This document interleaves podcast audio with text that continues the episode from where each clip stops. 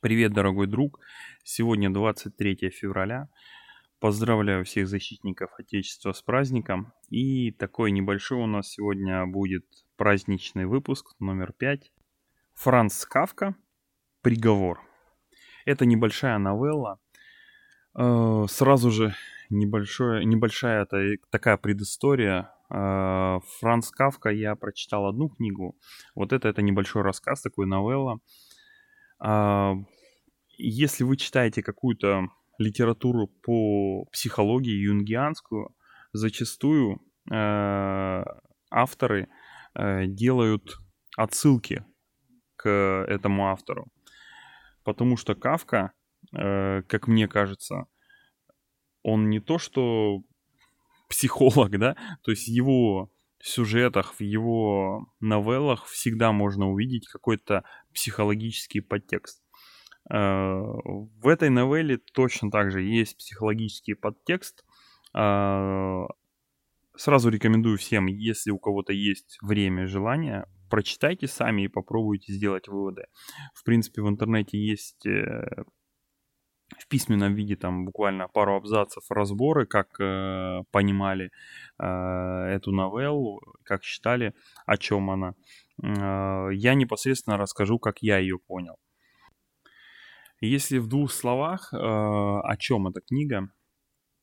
Это книга о молодом человеке, который живет со своим отцом, у которого недавно умерла мать.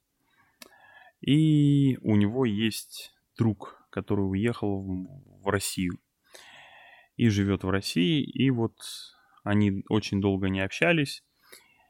И он пишет письмо этому другу и в последующем разговаривает с отцом. И по-разному, ну как по- по-разному интерпретирует эм, это произведение. Кто-то через призму конфликта отца и Георга, это вот э, человек, который пишет письмо, сын. Вот. А другие видят э, в этом немножко другой посыл. Так, книга или рассказ этот, он занимает буквально 24 страницы. Так что если у вас есть время и возможность, уделите там 5 минут своего времени, прочитайте. Потому что если ваше сознание готово, и вы видите какие-то э, аналогии, можете увидеть параллели э, своих поступков и поступков своих родителей, или э, видите это в других, я думаю, вы тоже заметите какие-то параллели в своей жизни и вот данного произведения. Э, непосредственно вот то, что я говорю, и произошло со мной. Я очень много параллелей увидел именно моих взаимоотношений с моим отцом. Начну я вам рассказывать, знаете, с какого момента? С момента, когда Георг приходит к своему отцу а, в гостиную, где они сидят, читают газеты. И перед этим описываются все моменты, как а, они проводят дни. Эти дни один за одним повторяют одно и то же. И вот Георг пытается, э, нервничая, э, то доставая, то пряча письмо, рассказать отцу, что он решил написать письмо своему другу в Москву. Ой, в Москву, в Россию. Вот. Это было вообще он в Санкт-Петербурге. Вот. И я в этом сразу вот какая-то аналогия прошла с тем, что э, знаете, как когда мальчик хочет э, как сказать, хочет э, понравиться, заслужить одобрение. Э, вот этот такой робкий поступок, чтобы получить одобрение. Э, это как раз-таки поступок, опять же, ребенка инфантильного такого, да, то есть, ну, э, блин, что я рассказал, ладно, в общем, не буду перезаписывать. В общем, э, то, что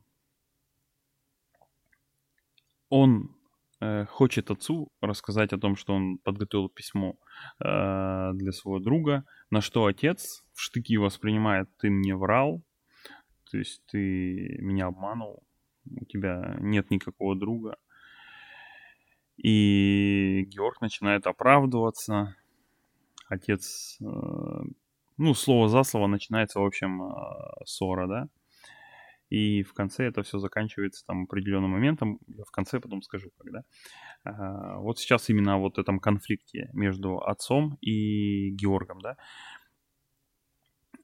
И тут, знаете, какой-то такое улавливается момент, который э, зачастую взрослые э, перекладывают на детей.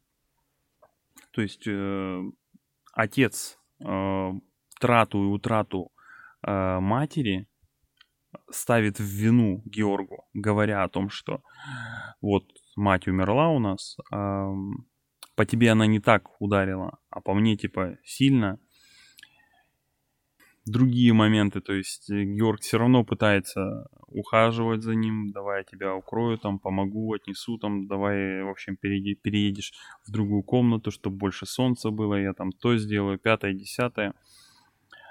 А, на что отец э, все так же продолжает пихать ребенку чувство вины.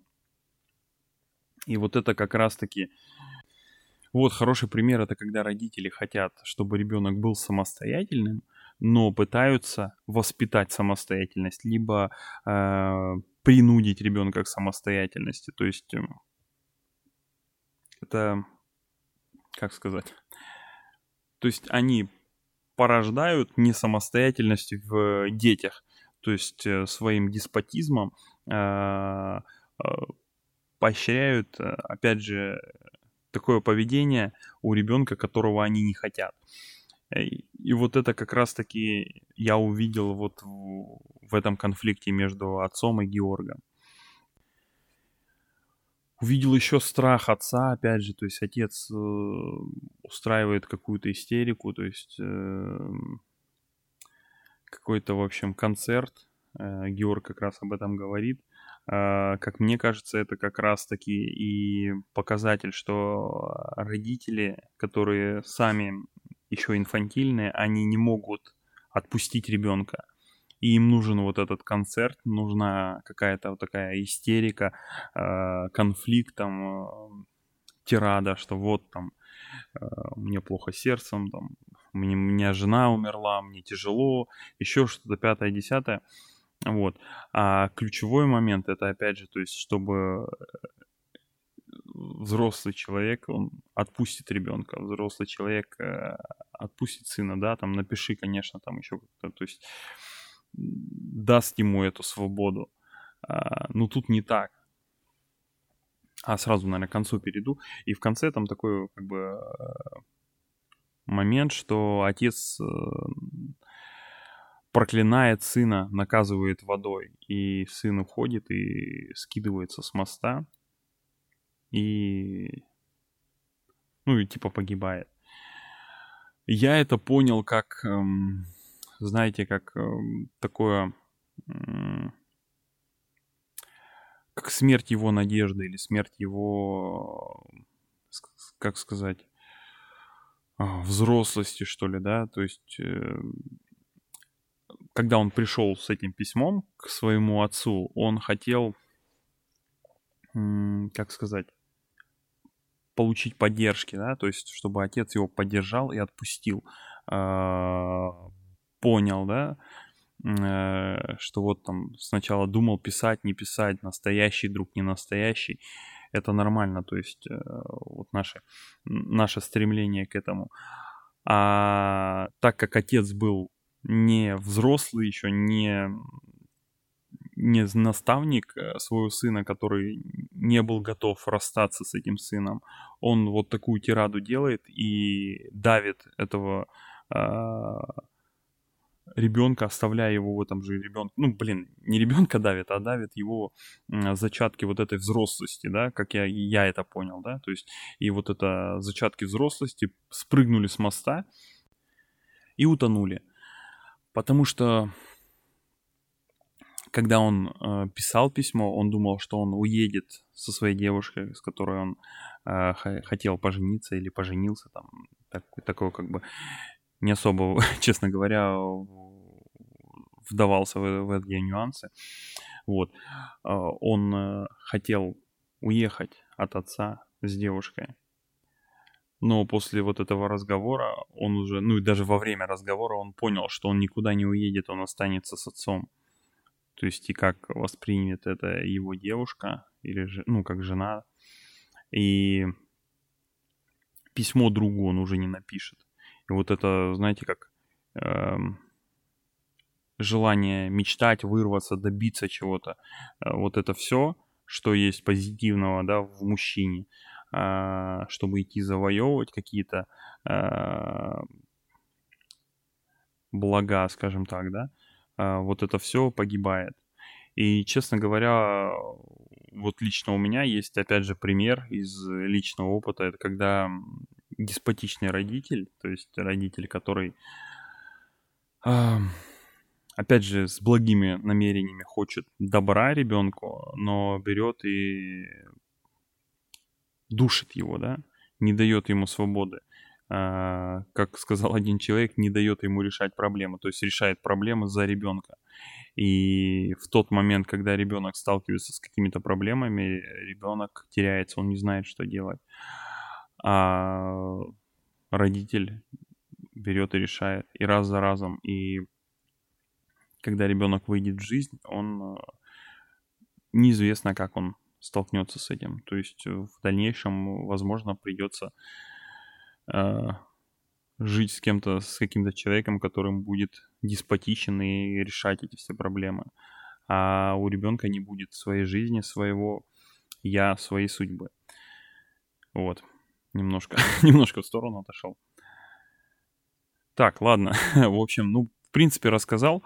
Кстати, Кавка, я первый рассказ его слушал, ну, книжку, да, а, я с вами не делился. Это была «Превращение». И я сейчас понимаю, что я ее очень поверхностно прослушал, потому что вот даже какая-то небольшая новелла, которая занимает 24, 24 страницы, она очень глубокая, именно вот с точки зрения психологии и вот этих моментов наших инициации, отделения Э, взросления, там, то есть очень крутой автор, так что всем рекомендую. Вот, кто дослушал, всем спасибо, всем пока, ставьте лайки, там, репосты, все дела. Эм, так, напоследок, ну, извините, что долго не выходил, не делился ничем, так как сейчас такое время, приболели мы. Вот, все, рад был всех видеть, слышать, э, жду от вас комментариев и обратную связь. Всем пока.